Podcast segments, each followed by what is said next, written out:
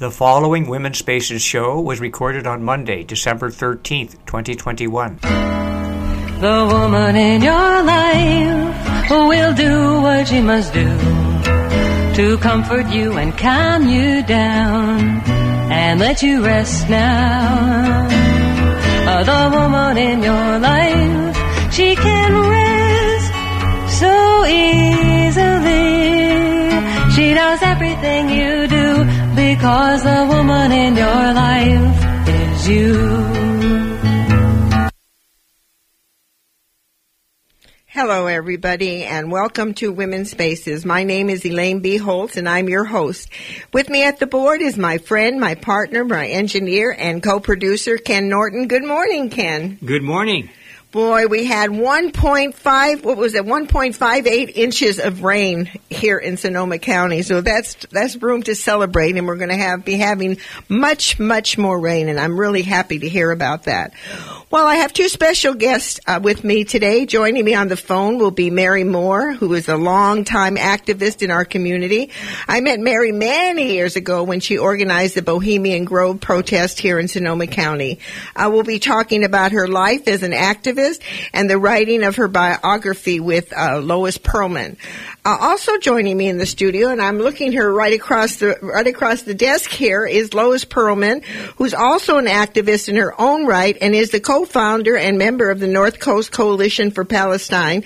And we'll be talking about her involvement in writing Mary's biography and the challenges she the challenges that she is encountering with this uh, this project that she's taken on. Mary's a very interesting person, and I'm sure you're having a lot of fun with it, Lois. Well, you know, as I've been doing the last two months, I've been trying to uh, remind people that our history is our strength. Why is it important to know our history? Because first of all, we have to know what we've accomplished, how we've accomplished, where we got the courage, where we got the strength, and also how it's playing out in everyday life. You know, do we need to improve something? Did we learn a lesson? You know, I'm thinking about what happened in uh, Kentucky. I mean, I am just stunned you know, and I think that there were something like um, 20 tornadoes that hit that area, and one tornado, which was the size of a football field, uh, traveled 225 miles and destroyed town after town after town. Actually, the town of Mayfield was totally totally wiped out in Kentucky. You know, the the interesting part about this though is is I wonder how their representative Mitch McConnell is going to handle this. You know, I mean, when you think about it, this has to do with global warming, and I'm not going to go into that because I'm not a scientist. You you heard plenty on uh, uh, the show before me, Amy Goodman, talking about what's happening in the atmosphere, what's creating the intensity of these tornadoes. But what's so stunning to me, and that's why our history is our strength. What our history tells us is for decades, decades, clients, uh, excuse me, scientists have been warning us about this. 350, Bill McKibbens, he's been on Amy Goodman's show at least four or five times a year talking about what is going on in the atmosphere. And what's happening? Nothing. You know, it's like we're debating fetuses when the half of our cities are being destroyed. You know, I mean, it just does not make any sense to me. And you know, if it makes any sense to you, please email me at elaine at womenspaces.com and let me know what your thoughts are.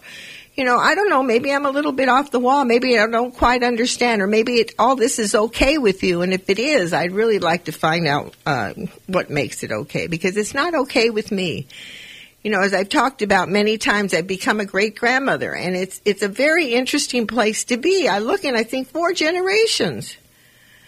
You know, I mean, you just have to wake up, folks. We got to wake up, especially women. We have to stand up for the future of our children. I mean, I remember, I remember like it was yesterday when uh, Dianne Feinstein, our uh, congresswoman here in, in uh, California, I remember when she met with these young activists. I believe they were part of the Sunrise Group, and they got all up. She got all upset with them. She says, "Don't tell me what to do. I know what's going on." You know, when they're trying to talk about the Green New Deal. Well, I asked Diane right now. Tell me, Diane, what about Kentucky? You know, how are you going to work it out with Mitch McConnell to take care of all those people when we've been warned for decades? It looks like these young people really know what they're talking about. Well, that's enough of my rant for this morning, but I am really touched, and my heart goes out to all these people in that area. I mean, five states were affected. Can you imagine a tornado traveling 225 miles? You know, they have these guys, they call them storm catchers, and I watched one of their films and it just blew me away. I'll tell you, it's just amazing. Well, back well back to our history is our strength, and to talk about, you know, we have lots of rights, you know, as women. But what we have to recognize is prior to 1970, we hardly had any rights. And that's what we've been talking about the past four or five shows about how much women have gained and that we have to be very careful that we don't that we don't lose it. Well, you know, it's really interesting, you know, before 1970, there was no such thing as women's studies. I mean, there was no such thing as women's history. I don't know if people uh, remember, but the the uh, history, the National Women's History Project, now called the National Women's History Alliance, was started right here in Sonoma County through a class at Sonoma State. I was part of that class, and I remember walking with the founder, uh, Molly MacGregor, and she was telling me that, did you know, Elaine, that there are women in art? I said, really? Women artists? I, I had no idea there were women artists. I mean, go figure that one. So they started women's studies. One of the first, one of the first classes was here in Sonoma County. So I want to read this. Well, it really wasn't until 1956 uh, uh, when they actually started women's studies, but it did not take off until 1977 which is really, really interesting. So even when we were at Sonoma State, I was in Sonoma State from 1973 to 1975, and women's studies was at its height. And let me tell you something, it was the most exciting time in my life. And I actually was very blessed because they actually asked me, I was the main speaker at my graduation in 1975, which was historic because there was never a woman student that ever spoke at a graduation. In fact, uh, Dr. Marjorie Downing Wagner was our president at that time, the first woman the first woman to be a president of the UC system. And she said, no, she says students, students need to take the floor. And we voted, people voted. We voted on the speaker, we voted on the valedictorian, we voted on all these things. And I had the honor of doing that. But prior to 1970s, Women did not have these opportunities. You know, I remember when I was going to school in kindergarten, it was so interesting on my report card. It said, Elaine should understand that children should be seen and not heard. You know, there I was doing the presentation. I, I was looking out at the audience and I thought, my goodness, thank God for women's studies. Thank God for these women coming together and giving us a voice, giving us some strength. And you know, we're at the point right now where if women, if women do not stand up, do not stand up for choice. Do not stand up to make sure that abortions remain legal. We're going to lose a lot of these rights. You know, and it's very, very important that we pay attention as women. It really is. It's extremely important. And usually we're the last ones, you know, hey, you know, women, I look at, I look at the, they're talking about Medicare for all, or they talk about education, or they talk about food stamps, you know, debate, debate, debate, debate. But when it comes to the war budget, all they do is raise their hand. Yeah, another billion, another billion, you know, fine, but not for our children, not for the future. So it's really something to think about and to praise women that we did stand up. That we got the vote in 1920 after we were almost killed. We were board, waterboarded, you know, had to go to jail. Why? Because we wanted equal rights. And we still don't have an equal rights amendment. I mean, for God's sakes, it's really, really interesting. Well, also, women could not get any type of job. You know, right now we have the we have the privilege of seeing all kinds of women newscasters. We have women executives. We have women. I mean, we even have in our own Federal Reserve. We have a woman who's at the helm running that department. So women have come a long way, but at one time, that was not possible. In fact, on a personal level, my mother told me I was her most beautiful daughter. So you know what that meant? That meant I had to marry well. And if I didn't get married, I either had to be a secretary or a teacher. That was it. No executives, no running companies, no having your own company, no entrepreneurs. I mean, women could not even get a loan, let alone start a business. Let alone try to get a job or, you know, try to get a man's job. And also, even today, there's still imbalance. There's still men are making more money than women. And it's interesting. I was watching a film and there, in the film, I, I can't remember the name right now, but she was asking her employee for a raise. And he says, no. He says, she said, but, uh, why are the men getting this rate and why am I getting this rate? And he says to her, he says, well, the men have families. She says, I'm a single mother.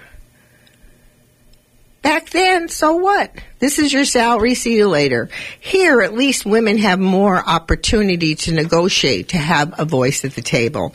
So it's very, very, very important that we remember these things. Now, this is the last thing I'm going to talk about, and this just blew me away. I mean, last week we talked about, you know, women couldn't get, they had no women's sneakers. you know, this week, I'm telling you, you could not divorce your husband because of domestic violence. And I'm going to read this to you because I found this to be very, very interesting. And you know, when we think about it, you know, we, we ha- I have to laugh. I say, really? This was really on the books? This is really what women had to put up with? Very, very interesting. Okay, let me turn this page here. Okay. Before 1970s, getting divorced was difficult. Females had to prove that their husband had wronged them in, to obtain a voice, a divorce. However, proof didn't mean that women would be able to get a divorce successfully. Some of the reasons, such as adultery, became acceptable. Now, I remember when I got my divorce, that's kind of what I had to I had to accuse my husband of that. However, the other reasons were not seen as acceptable, such as spousal abuse. So in other words, you could not get divorced if your husband was beating you. That's great, isn't it? Wives couldn't officially protect themselves from uh, domestic violence until the late 1990s.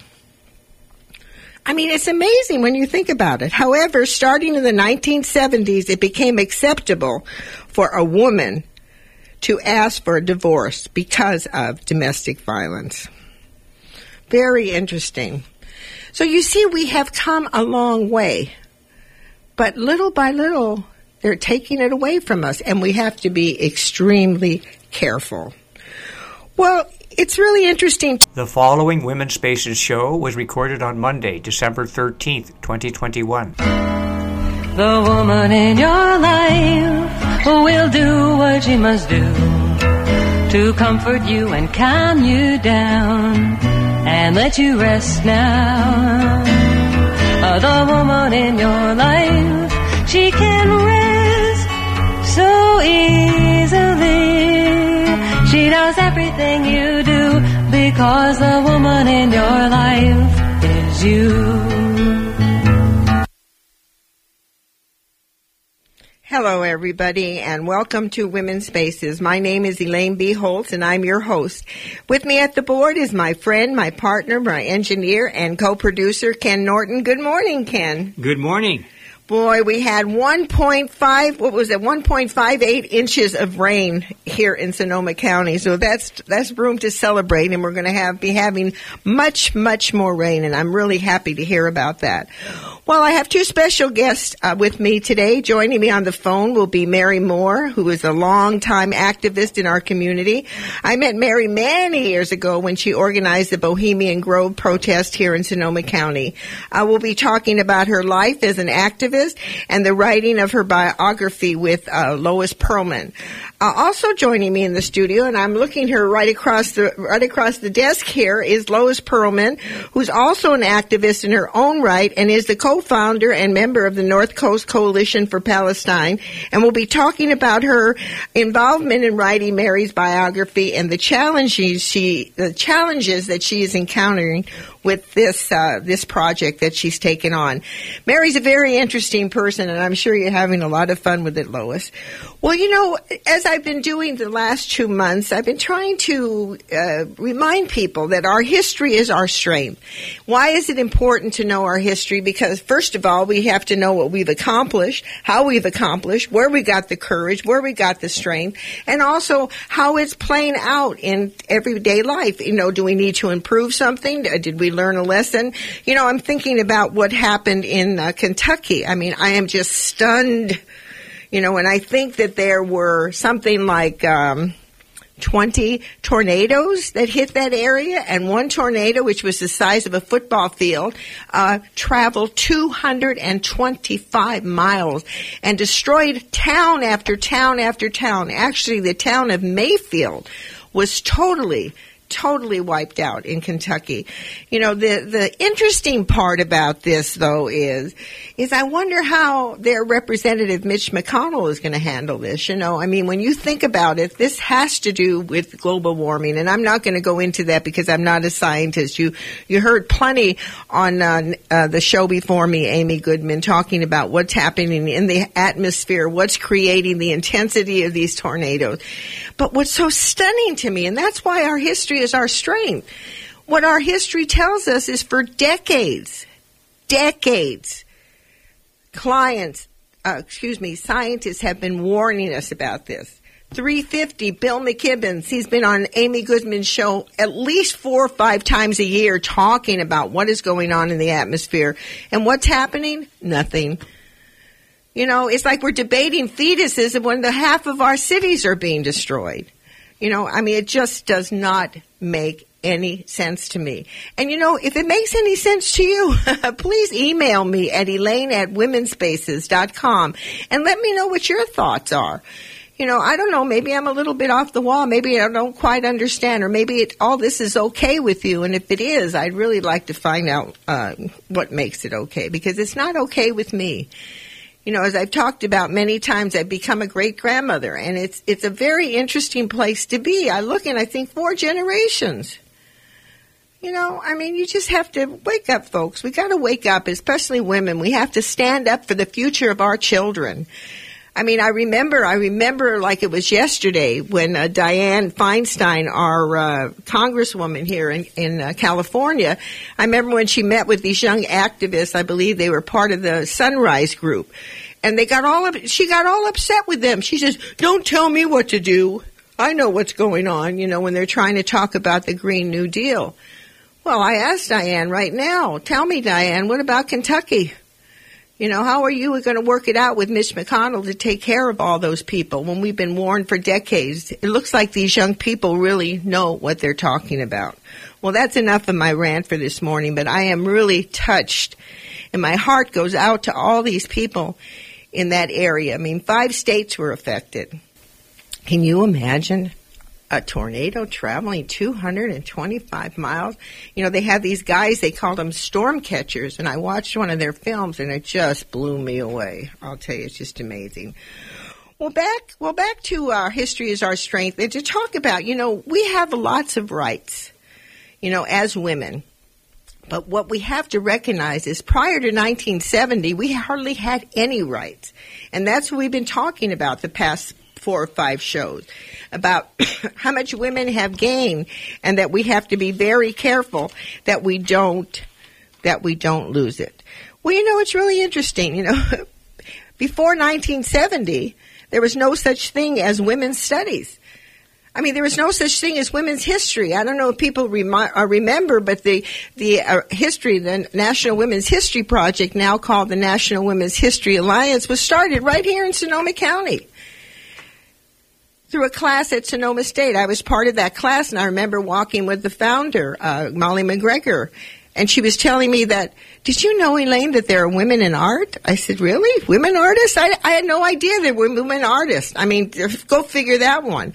So they started women's studies. One of the first, one of the first classes was here in Sonoma County. So I want to read this. Well, it really wasn't until 1956 uh, uh, when they actually started women's studies, but it did not take off until 1977 which is really, really interesting. So even when we were at Sonoma State, I was in Sonoma State from 1973 to 1975, and women's studies was at its height. And let me tell you something, it was the most exciting time in my life. And I actually was very blessed because they actually asked me, I was the main speaker at my graduation in 1975, which was historic because there was never a woman student that ever spoke at a graduation. In fact, uh, Dr. Marjorie Downing Wagner was our president at that time, the first woman the first woman to be a president of the UC system. And she said, no, she says students, students need to take the floor. And we voted, people voted. We voted on the speaker, we voted on the valedictorian, we voted on all these things. And I had the honor of doing that. But prior to 1970s, Women did not have these opportunities. You know, I remember when I was going to school in kindergarten, it was so interesting on my report card. It said, Elaine should understand that children should be seen and not heard. You know, there I was doing the presentation. I, I was looking out at the audience and I thought, my goodness, thank God for women's studies. Thank God for these women coming together and giving us a voice giving us some strength. And you know, we're at the point right now where if women if women do not stand up do not stand up for choice, do not stand up to make sure that abortions remain legal, we're going to lose a lot of these rights. You know, and it's very, very important that we pay attention as women. It really is. It's extremely important. And usually we're the last ones, you know, hey, you know, women, I look at, I look at the, they're talking about Medicare for all, or they talk about education, or they talk about food stamps, you know, debate, debate, debate, debate. But when it comes to the war budget, all they do is raise their hand. Yeah, another billion, another billion, you know, fine, but not for our children, not for the future. So it's really something to think about and to praise women that we did stand up. That we got the vote in 1920 after we were almost killed. We were board, waterboarded, you know, had to go to jail. Why? Because we wanted equal rights. And we still don't have an equal rights amendment. I mean, for God's sakes, it's really, really interesting. Well, also, women could not get any type of job. You know, right now we have the we have the privilege of seeing all kinds of women newscasters. We have women executives. We have women. I mean, we even have in our own Federal Reserve. We have a woman who's at the helm running that department. So women have come a long way, but at one time, that was not possible. In fact, on a personal level, my mother told me I was her most beautiful daughter. So you know what that meant? That meant I had to marry well. And if I didn't get married, I either had to be a secretary or a teacher. That was it. No executives, no running companies, no having your own company, no entrepreneurs. I mean, women could not even get a loan, let alone start a business let alone try to get a job or, you know, try to get a man's job. And also, even today, there's still imbalance. Still, men are making more money than women. And it's interesting. I was watching a film, and there, in the film, I, I can't remember the name right now, but she was asking her employee for a raise. And he says, no. He says, she said, but, uh, why are the men getting this rate and why am I getting this rate? And he says to her, he says, well, the men have families. She says, I'm a single mother.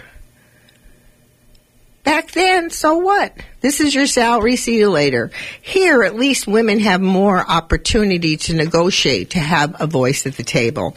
So it's very, very, very important that we remember these things. Now, this is the last thing I'm going to talk about, and this just blew me away. I mean, last week we talked about, you know, women couldn't get, they had no women's sneakers.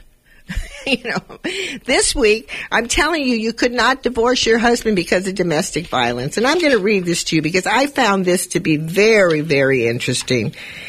And you know, when we think about it, you know, we, we ha- I have to laugh. I say, really? This was really on the books? This is really what women had to put up with? Very, very interesting. Okay, let me turn this page here. Okay. Before 1970s, getting divorced was difficult. Females had to prove that their husband had wronged them in, to obtain a voice, a divorce. However, proof didn't mean that women would be able to get a divorce successfully. Some of the reasons, such as adultery, became acceptable. Now, I remember when I got my divorce, that's kind of what I had to, I had to accuse my husband of that. However, the other reasons were not seen as acceptable, such as spousal abuse. So in other words, you could not get divorced if your husband was beating you. That's great, isn't it? Wives couldn't officially protect themselves from uh, domestic violence until the late 1990s. I mean, it's amazing when you think about it. However, starting in the 1970s, it became acceptable for a woman to ask for a divorce because of domestic violence. Very interesting.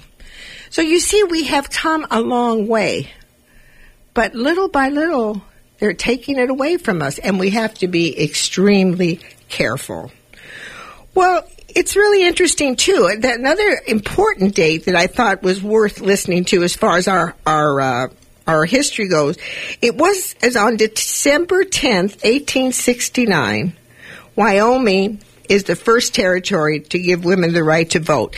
And what's so interesting when you do the history is why did Wyoming give women the right to vote? Well, what ended up happening is, is because the state was developing, they needed to have women, you know, to marry, of course, to breed, right? Where else did the children come from?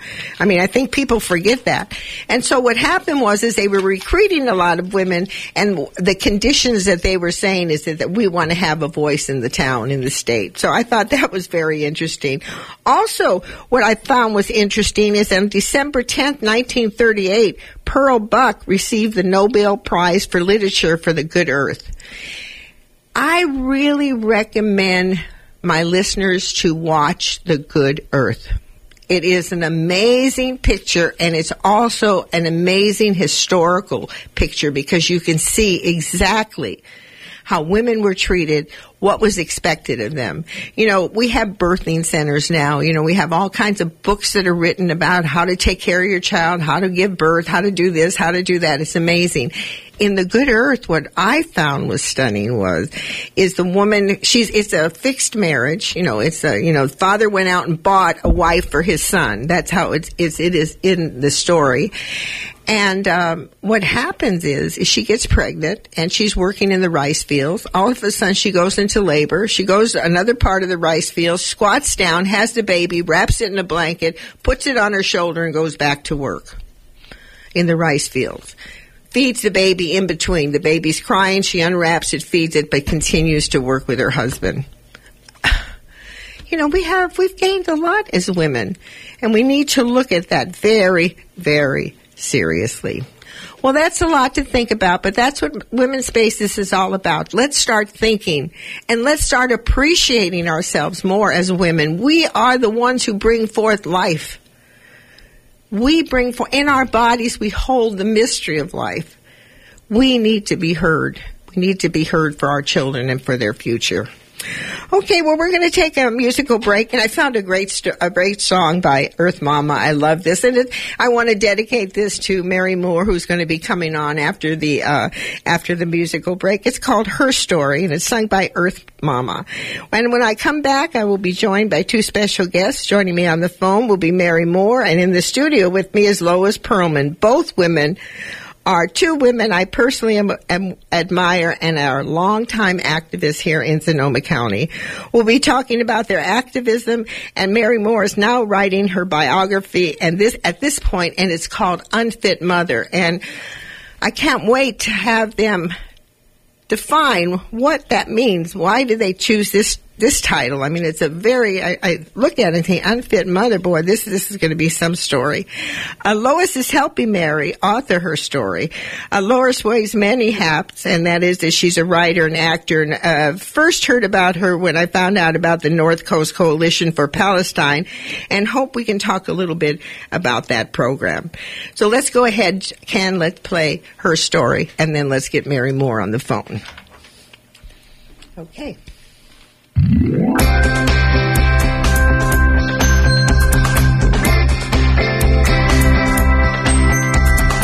can't stop now. We've come so far. Can't be content where we are. Oh, we see the statues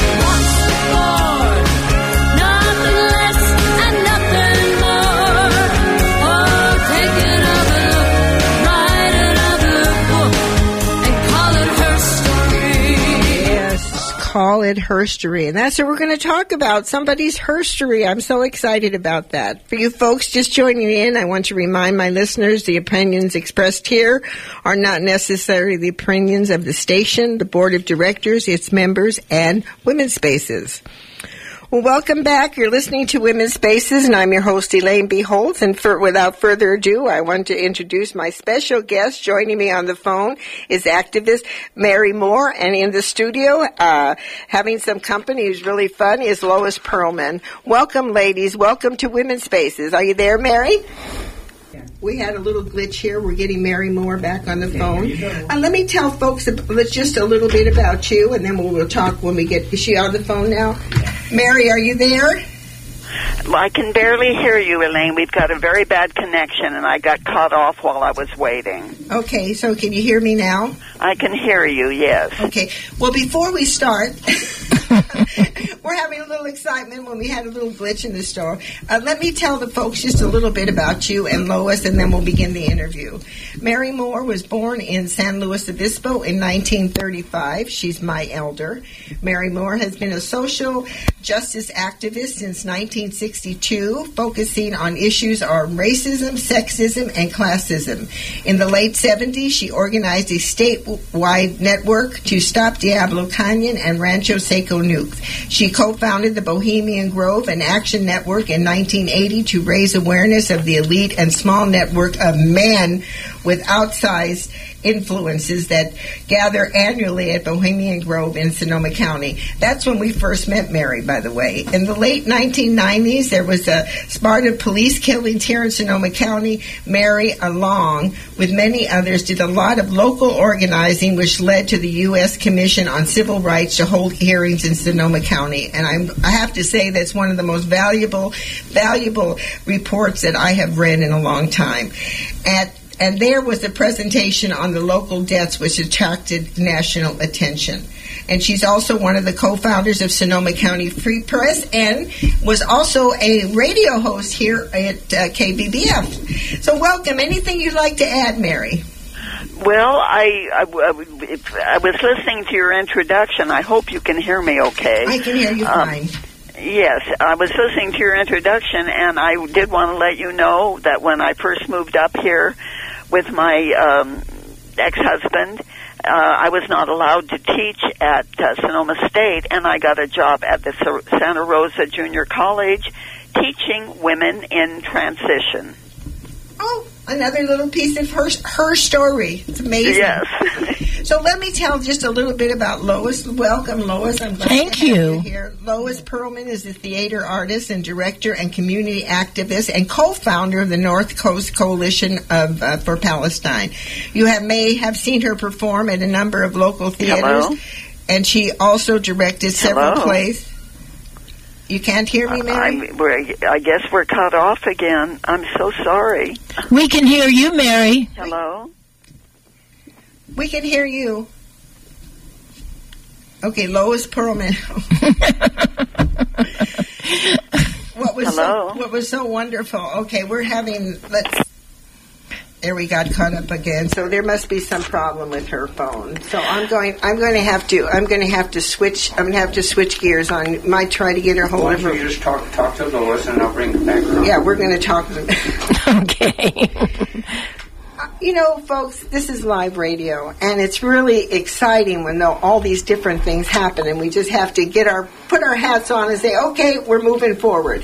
Okay, let me start over again talking about Lois Perlman. Lois Perlman is a theater artist, director, and community activist, and co-founder of North Coast Coalition for Palestine. You may have seen her perform at a number of local theaters, and she also directed several plays, including My Name is Rachel Corrie. As an activist, she was part of the group that convinced people in Sacramento to shut down the Rancho Seco nuclear war po- nuclear power plant. In the 1990s, she worked with ACT UP Sonoma County to provide public funding for HIV and AIDS services and to proclaim a county-wide Pride Day. I didn't know that you were involved in that. That's amazing. Yeah, Yeah, I was. That was a long time ago. Yeah, but just it just the, it's also your history. I mean, that's that's amazing. So welcome, and you're now working with Mary Moore, writing her a biography. A little over a year now. Yeah. So start, start. How did you how did you get chosen to do this? Well, I was. I, I, I, don't know that I was chosen, although maybe in the cosmos I was.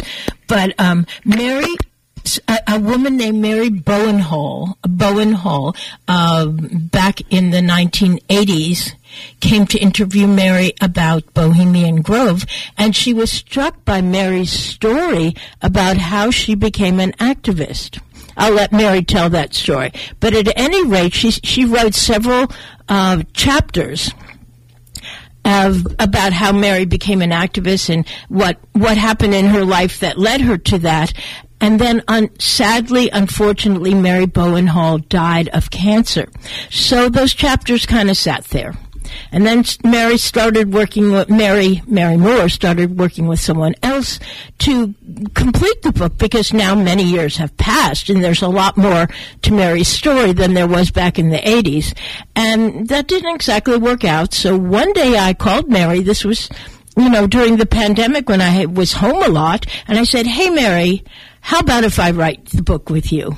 Oh, that's amazing. So, Mary, you on the phone now? Are you on? I am on the phone. Thank goodness. Well, let's start. Let's start. Let's talk a little bit about about you becoming an activist. What was the event or the situation that motivated you? I mean, all of a sudden you got up and said, "No, I got to do something." No, I, I, and that has a lot to do with the title. But first, I want to thank Lois for being there and with all this craziness with the phone. Uh, so well, thank you know, Lois. everything happens when women get together. well, I'm telling you. Well, anyway, the title of Unfit Mother is because I lost my children in 1968. Um, as you mentioned, I started uh, my activism in 1962 in San Luis Obispo, forming a, a group called the Fair Play Council. It was the early civil rights movement. I had always been very sensitive to uh, racism because that coming up in the 50s, it, it was obvious to anybody paying attention. Um, and it was long before I discovered sexism or understood classism. now I think all three of them go together. But anyway, I lost my children because to two ex-husbands who decided that um, they did not share my concern about racism. In fact, they were deeply entrenched in it. And uh, they asked questions in court like, have Negroes been in your home in the presence of your children? Have Negroes been in your home after 9 o'clock at night? And um, all my friends said, they're not going to take away your kids. You're a good mom, blah, blah, blah. Well, they did in 1968 and I moved to Los Angeles at that point, and I didn't want to live around white folks anymore, so I pretty much immersed myself in the uh, black community and in activism. That's how I became an activist. Well, you know, it, it sounds like you really you really had to take life at its at its worst and move forward. I mean, my heart goes Yeah. out to you. My goodness, as a as a mother myself, I mean, I just can't imagine the pain of having something that happen. It sounds like that was one of your your major uh, challenges. But what what gave you the what gave you the chutzpah or the the courage to speak out and to continue? Like you said, you went, you decided to move uh, to uh, involve yourself with different uh, different nationalities, different races, and get away from the Caucasian race. But what, where did you where did you get that inner strength? Well, I had help um, early on. A uh, organizer named Tom Boyd, who was with CORE, Congress on Racial Equality. Uh, he worked in, across the state, uh, speaking out, and he had come to uh, one of our Fair Play Council um, meetings and had spoken out. And I got to know him, and he was just a lovely man. And all my white friends were saying, "You're not going to lose your kids," and uh, he and some other black friends were saying, "Watch out." And they were right. And he came up and got me, um, and they took my daughter out of my, out of my arms. She was pretty emotional, and so was I. Um, and anyway, I moved down there, and I helped in uh, Compton, California. He was uh, one of the organizers of the Compton Community Project. This is the late '60s, and so I. I started a bluebird group. That's the pre campfire for girls. I, and it, I mean, it sounds so silly to me now with this different perspective I have.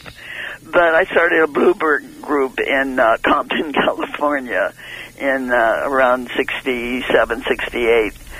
Um, and I don't know. It, it, it isn't courage. You just keep going. And my daughter managed to get herself back to me a year later by standing up in the fifth grade and proclaiming that God was dead, which was never my issue. Um, but she figured out, and her father threw up his hands and called me and said, I can't deal with her anymore. And she came back to me, and meanwhile, I married a man named Fred Moore in a, an interracial marriage, which was not that common back in those days. And uh, she came and lived with us, and she was incredible because she went to an all-black school, a mostly black school in uh, mid Los Angeles. And I lost her again in 2005 to cancer. Oh. What what a story, Mary! I mean, my heart goes out to you, and my head, I have to say, my goodness, hooray! The hooray that you were able to come forward. Would you like to add anything, Lois? Anything, any thought that you have about what Mary just said? Well, there was a lot of Mary's life between those two events. The first time she lost Diane, and the second time. But um, no, I think Mary told the story very well. Yeah. Well, you know, I think we're going to take a little musical break here, Mary. And Yes. there's a, a song that I want to play. It's called One Woman. It was the United Nations Women's Song uh, in uh, 2013. And I'm, I just think this is just an amazing song. And it's amazing what woman, one woman can do. So let's go ahead and play that song, Ken. And then when we come back, we'll continue this very, very inspiring conversation.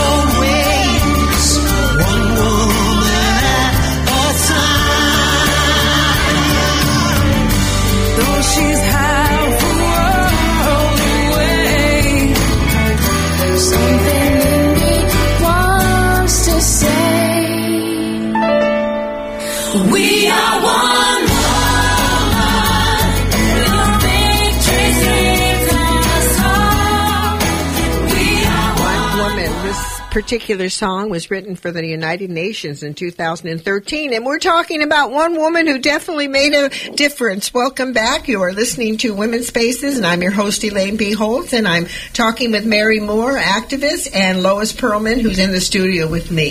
Let's let's learn a little bit about you, Lois. Is that okay, Mary? We're going to talk about Oh, Lois. absolutely.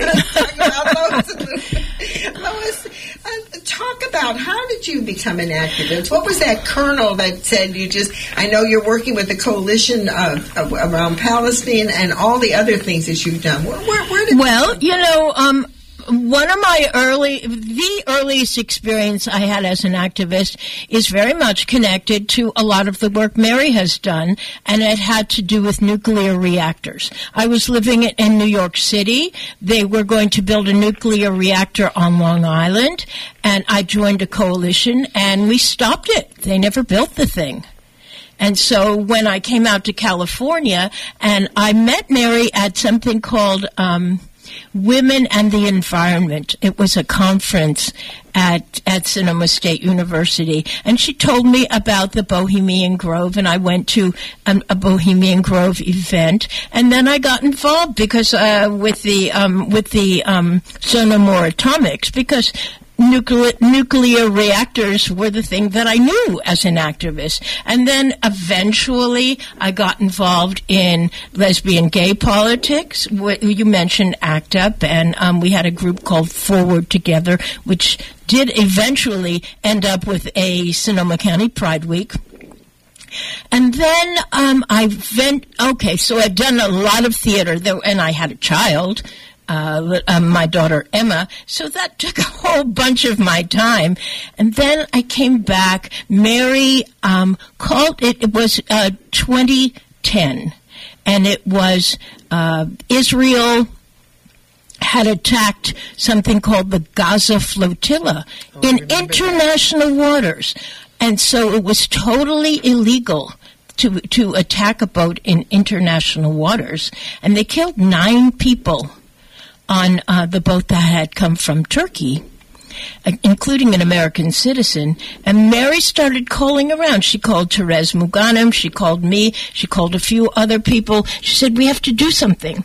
So we went and we talked with Lynn Woolsey's aide. And eventually we talked with Lynn Woolsey, who, yes, indeed confirmed that the um, American Israeli uh, Political Action Committee, also known as AIPAC, does have Congress in its pocket. And so, with, out of that came the North Coast Coalition for Palestine. So that's another thing that Mary was involved with. Mary was the instigator and then walked away. Now wait a minute. No, I don't mean walked away like in a bad way. I mean, she said, okay, it's in your hands now.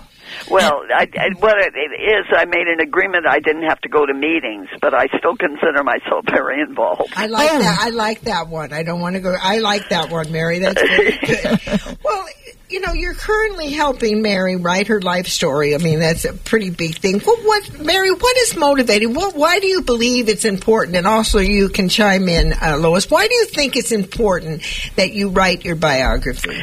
Well, to my knowledge, and that I could be wrong, uh, I have never seen another book about a woman talking about, especially the 50s. I'm I I was born in 35, so I came up and and uh, graduated high school in 53. So I I lived the 50s, and they were not good to women or black folks Terrible. or poor folks for that matter.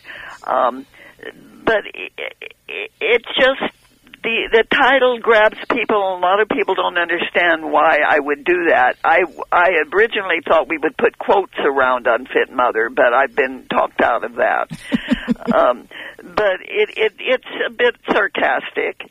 But I want to show that somebody who was considered by the establishment as a, a, an official unfit mother um, could make something of her life and I haven't seen any uh, other story that's really like that. So I would like to get that one out there. Well, you know, as far as you're talking about the 50s, I think, you know, myself, I mean, I was a teenager. I mean, think That's about right. Think about it. Think about it. I got, I got uh, suspended for a week from school for wearing pedal pushers, a, a black turtleneck, gold earrings, and red lipstick. Yes. You know, and my mother calls the school and says you did her a favor. She's having a good time. But it was just the whole idea. Like somebody was telling me, I, I was telling this one woman, and I says, you know, we have to be really careful as women. We don't want to lose our our rights. You know, you can Yeah. get tattoos now. We couldn't get tattoos back then. We Yeah. had a dress code. I mean, it was, and you know, you were supposed to marry or become a teacher or a secretary. I mean, Yeah. it was. Yeah. We didn't have any challenge. Well, what are some of the challenges that you're facing writing this? I mean, I imagine memories coming up and and looking back and thinking, well, what are some of the challenges and what are some of the challenges you have? Well, the, the, the marvelous thing is that Mary has kept extensive archives. I mean, I, every news story, everything that she wrote, every speech that she gave, I'm finding uh, news pieces that I wrote in her archives.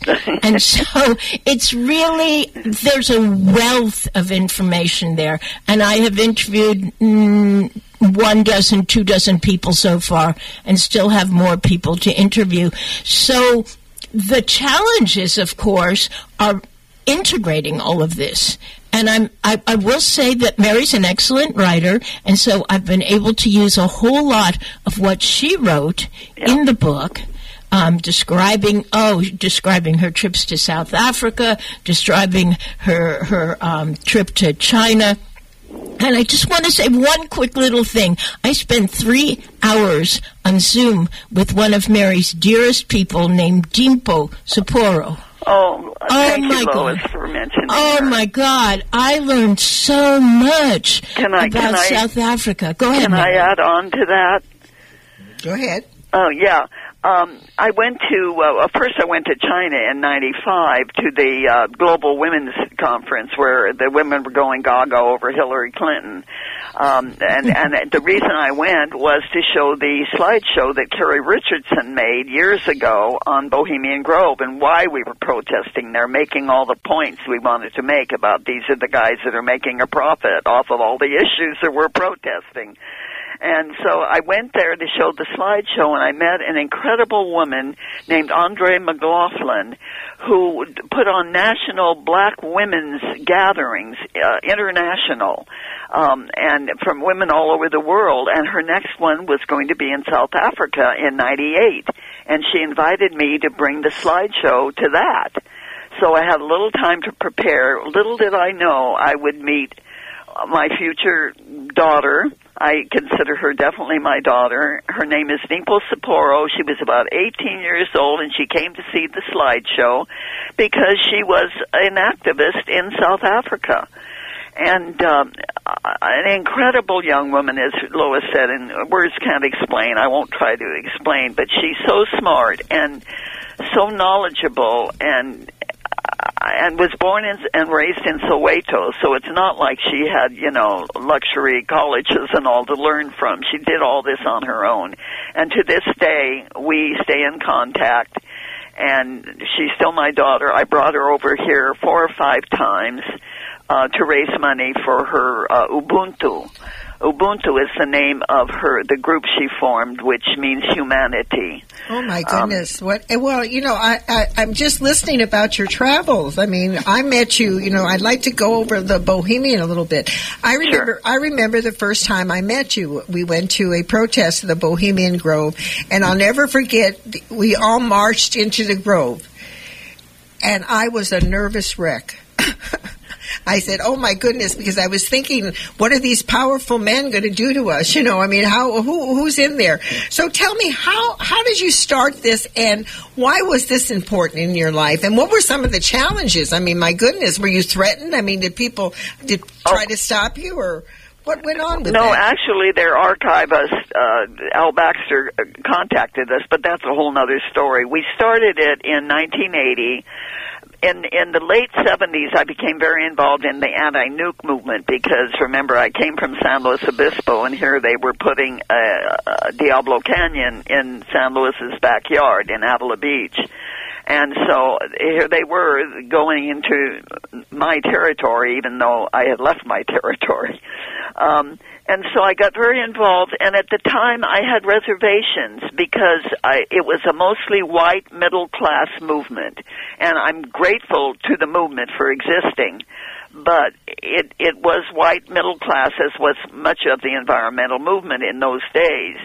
The only reason I went in was that personal connection, and I became involved and helped start the Abalone Alliance, which was a statewide anti uh, group of anti-nukers across the whole state of California, and we formed So No More Atomics up here. It's spelled out Sonoma, if you capitalize the right letters, and so. um Uh, while we were doing this, I was hearing about Bohemian Grove because I live five miles away from it. So I, I was obviously hearing about it.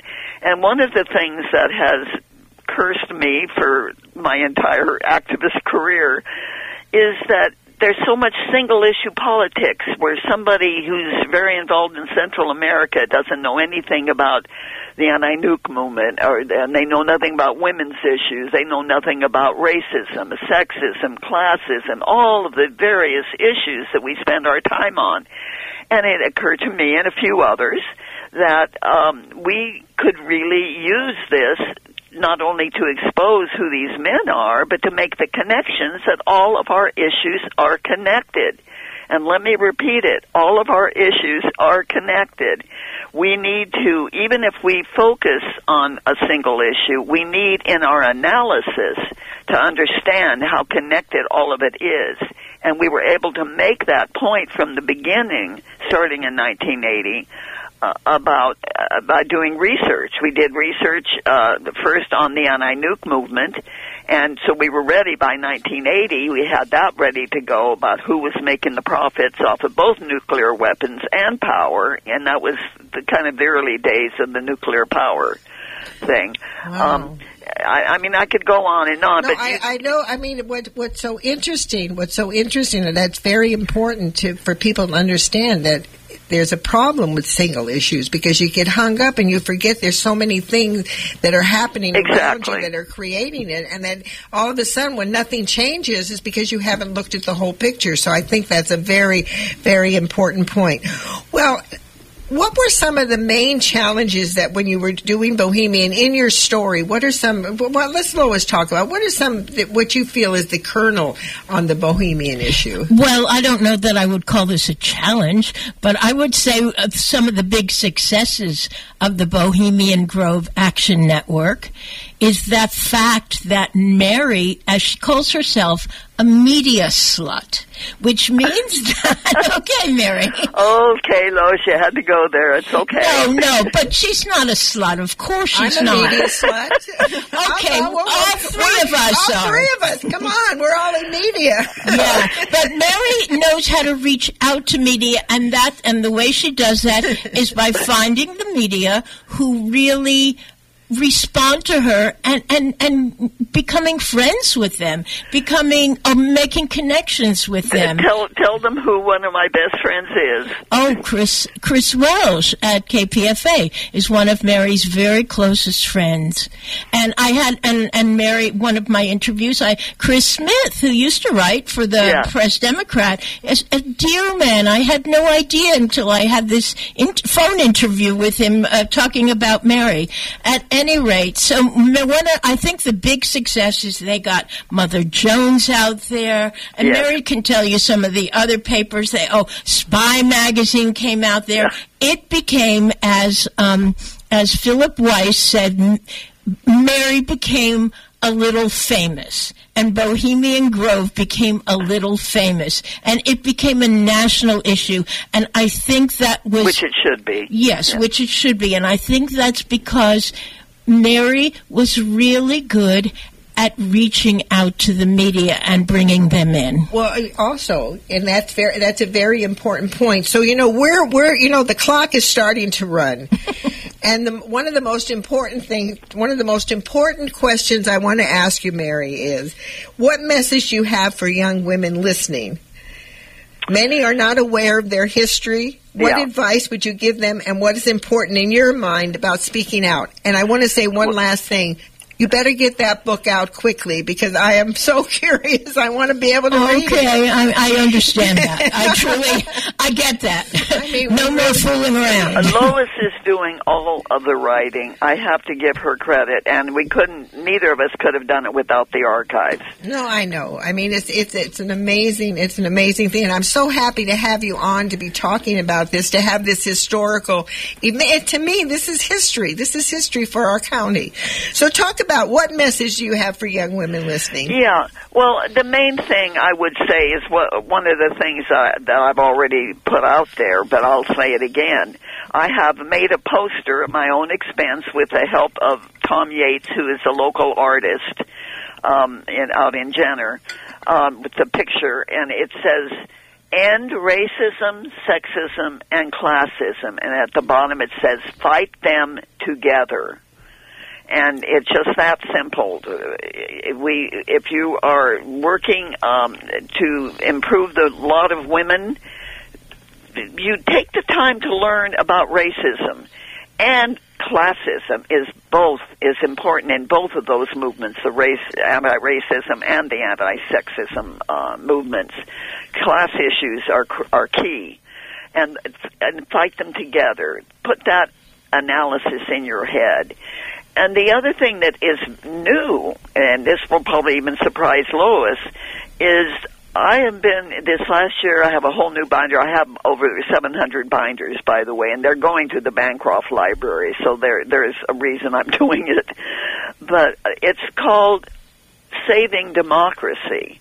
And mm-hmm. that's an issue that's going on right before our eyes. A lot of people are writing it. I just started a new binder to get these things together.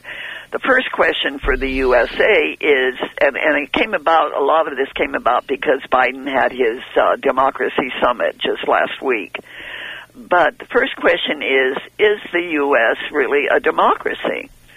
And, and a lot of people are dealing with that and writing about it. So I would say to young people, follow that story very closely because that takes in all of it. And certainly January 6th riot, uh, uh, this past year, Uh, is a good example of that, but it's not the only one. And so start putting that fresh in your mind because, and take seriously the question of, do we really have a democracy? Trump helped us in his own way to at least raise the question. Well, he's one thing he did is he raised a lot of questions. I Yep. think that we really that we really have to look at. Well, I want to give Lois a chance. If there's a young woman out there, Lois, you know, maybe wants to write a biography or maybe wants to get oh. involved in something. What, what would you? What kind of what, what, what kind of advice would you give her? Well, you know, I, I think the reason that Mary and I are working so successfully on this book is that I totally agree with her. You may focus on one issue because nobody can focus on all the issues, but you have to understand that they're all connected. Yeah. And and I also want to put in a little plug here. I know Mary and I had this had a disagreement at some point, but now she sees the light here. Um, I think, uh, in my opinion, art is also an act. An activist, an act of activism. Oh, absolutely. I mean, I'm a theater artist. Sometimes I do very political theater. Sometimes I sing Christmas songs, you know, but it's all an it's all a kind of activism because it reaches people's hearts, it reaches people's minds. And so if you're an artist, I'd say go for it. Just keep in mind that there's a world out there and it, it, it, it, it, your art needs to encompass that world. Well, you know, one of the things that I think, one of the main issues, I think, is that people don't people don't know enough. They don't study enough. They don't look at history. They don't look at the past. They don't look at how the past is influencing the present and how the present is going to create the future. So, Mary, we are coming to the end of this wonderful, wonderful interview, and I'd like to give you any last words that you have, anything that you Well, would like to say. And I know We, we we left out a, a lot of different issues. That's the only thing I would say. If we could ever get a second chance, I'd like to go more into all the various issues because there have been so many. And and as you have gathered, I'm not a single issue kind of person. So So what I would- what what I invite you to do is you send me a list that you want to talk about, and I will be more than happy to arrange another time because I think I think it's very important. And another thing I, I need to say to you, I never realized how articulate you were. Now, how Oh. well how well you speak and how well you present things, and I want to thank you for that. I think it's really Oh, well, amazing. thank you.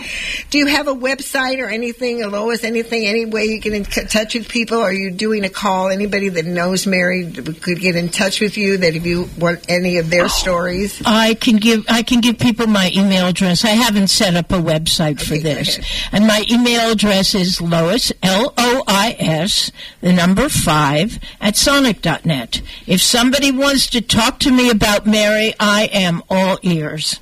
but also Well, and I would like to say that's interesting uh, because my email is the word justice in small letters, J U S T I C E, 3 at sonic.net. Well, good. And, and rem- I remind my, my listeners, everything will be listed on www.womensspaces.com. Well, from the bottom of my heart, I want to thank both of you for being on Women's Spaces. well, and I- thank you for having us. Oh no, it's been wonderful. You know, with our little glitches and everything else, it really doesn't matter. And I want to thank you, Mary, and we will be in touch. And I really encourage you. I mean, I'm really excited about hearing about about this. And in my mind, because I believe our history is our strength, it's very important to hear stories. I know I myself am writing my memoirs. Anyway, Good for you. Elaine, can I ask one favor of you? Could you send me a link to this program? Because several people wanted to listen, but they couldn't. Definitely, definitely. Well, folks, that's it for our show. You've been listening to Women's Spaces. I'm your host, Elaine B. Holtz. A special thank you to Mary Moore and uh, Lois Perlman, both activists, for being on the show. They did a great, great show, and I want to thank everybody out there for listening.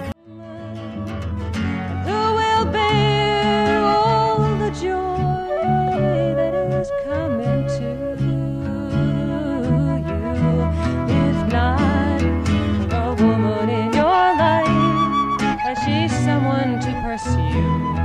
She's patient and she's waiting and uh, she'll take you home now.